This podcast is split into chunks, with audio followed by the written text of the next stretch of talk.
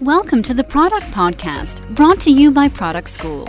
Here, you'll get fresh insight from the people at the very top of the tech companies who make the products we love.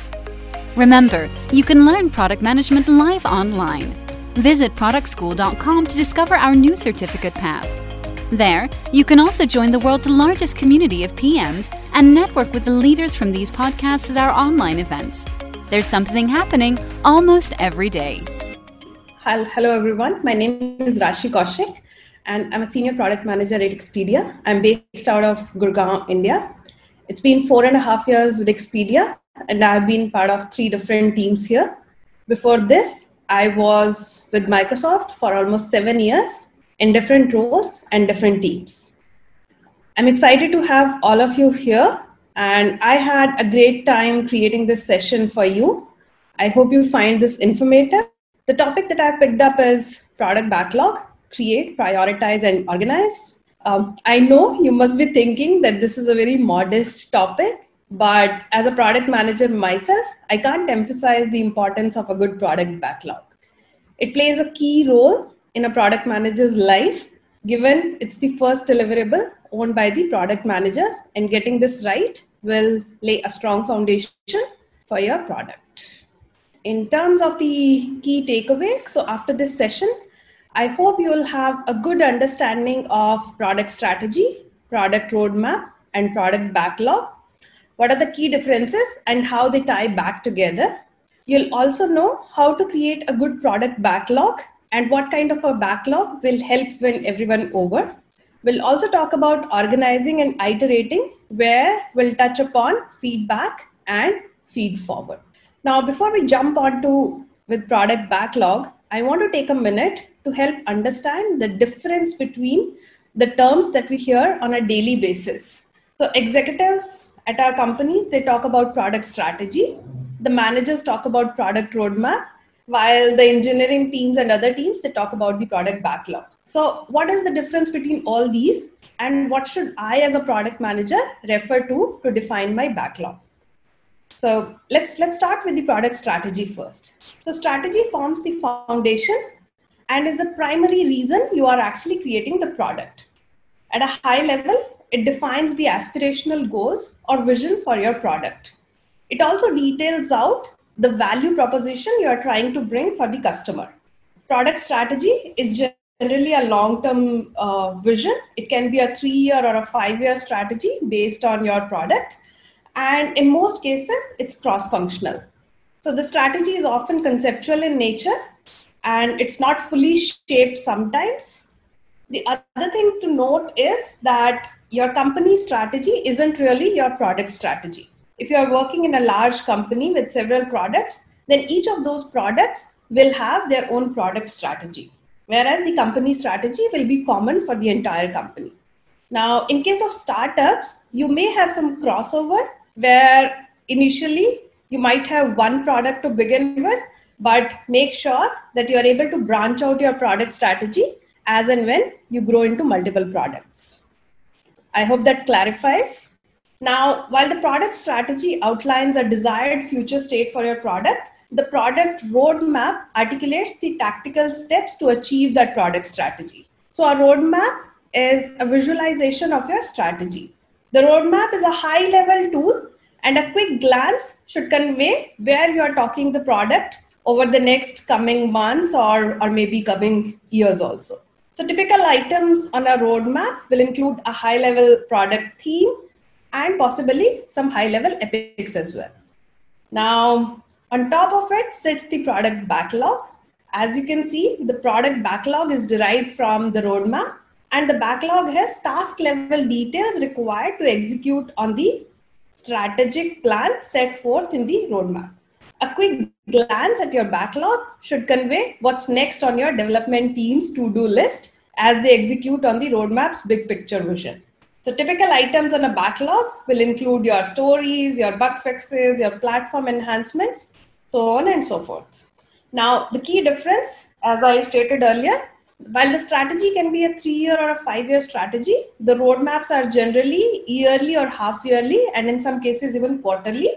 Whereas the backlog will only cover a couple of releases. And now I think we can we are ready to move on to our topic, which is product backlog. So the first thing is what exactly is a product backlog? A product backlog is an ordered list of desired product functionality.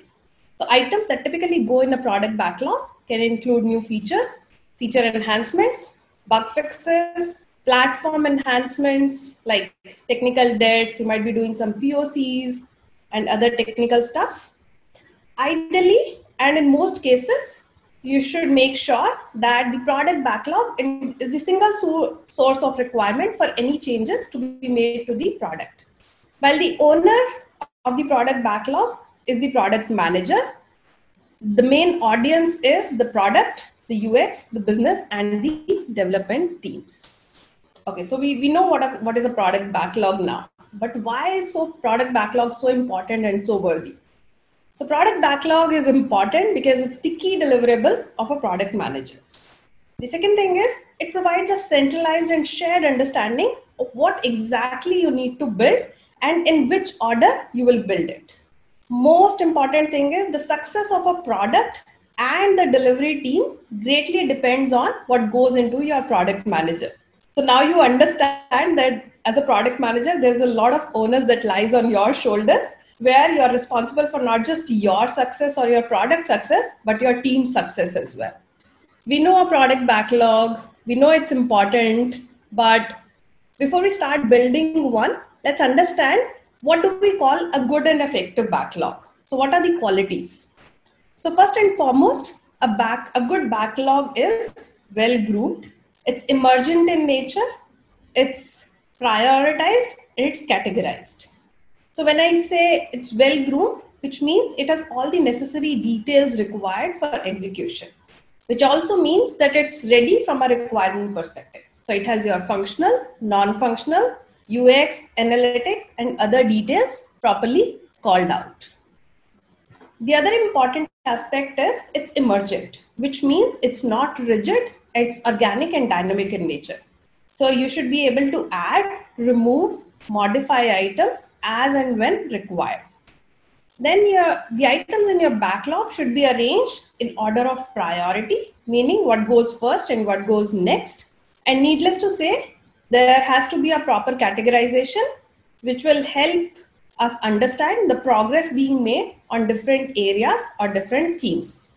Now, while you are building a good backlog with all these qualities, at any point, don't lose sight of your roadmap and ensure whatever you are doing has a clear alignment with your product roadmap. So now we know what is a backlog, what is a good backlog, why it's important. But I guess the million dollar question that everyone has is how and where to start building one. So this is this is one of the key areas as a product manager. I would say that you need to start by gathering ideas now, there are multiple ways to gather ideas. Um, if your product has been out for some time, review the product performance against the KPIs and identify the gaps. Analyze the data which is collected to understand how your product is doing in the market. Um, do the metrics show a positive, a flat, or a negative trend? Look at all these trends and then sit down and draw conclusion from those trends do a proper analysis and see what would help your product perform better the next thing is to look out for new market trends now are there any new technology or regulatory or social developments happening in the market for example there might be a gdpr thing which is coming which might impact your product so talking to users on a regular basis attending conferences participating in online communities can help you spot new trends. The next most important thing is keeping a close eye on competition. So the first thing you need to do is identify all your competitors and then study them thoroughly. Reviewing their products will tell you if what you are building in your product is sufficiently differentiated or not. Last but not the least, follow developments at your own company. So, are there any changes to the to the product strategy? And if so, what are the consequences on your product? Now, while you're reviewing everything that's happening around, don't forget to trust your data and your intuition. Uh, always remember that nobody knows your product better than you. And just because somebody else or everybody else out there is doing machine learning doesn't mean you also have to do it. So, see what works best for the product and make the judgment based on that. Now, while you as a product manager is responsible for creating the backlog, I would strongly suggest you to take a collaborative approach and partner with your stakeholders in this. Now, there are numerous benefits of doing this. Firstly, it helps leverage the knowledge and creativity of the entire team. Second thing is, when you involve all your stakeholders, it helps you build a strong buy in from the team. It will also reduce the risk in understanding why we are doing something and what we are doing. Finally, their inputs will help you look beyond the functional requirements. I know you're a product manager and, and you know non functional and, and UX and analytics, but then there are specific functions who are specialized in doing so. So take guidance from them. So, how you can do this is how you can take the collaborative approach is I would say start by setting up meetings initially, but slowly you should actually build a process to involve stakeholders in the backlog creation and grooming process. Now, one way is to build an idea board where people can come and put in their ideas on a, on a regular basis, and then you set up a regular cadence to review those ideas. Don't dilute the product vision by promising everything to, to everyone. Okay, so now you took a collaborative approach and don't blame me if you've got a farm full of cows and go- goats and horses. Uh, I know you have a bunch of ideas now and you're totally confused as to what to do next. So, the next logical step is to start categorizing those ideas. You can categorize based on the customer problems you are solving. You can also categorize based on some themes you might have defined initially, or if not, then this is a good time to define themes for your backlog. The idea here is not to get overwhelmed with the amount of ideas. Start slowly by reducing the noise and always keep a focus on your goals. Now that you've categorized your items within a certain customer problem or a theme, the next thing is to prioritize those items within that theme. A list of things without a clear hierarchy of importance can make it extremely difficult for, for everyone to stay focused and you will not be able to get anything done. So, prioritization, it might sound simple, but unfortunately, this is one of the most complicated processes. It involves weighing up the cost against value, effort against time, and a lot of different businesses will likely involve many different stakeholders. A simple approach that I follow is plotting a two by two matrix of customer value versus effort. And then what I do is I place all my ideas which have been categorized into the four quadrants on this on this matrix. So anything which is high value and low effort are quick wins and should definitely go on top of my backlog.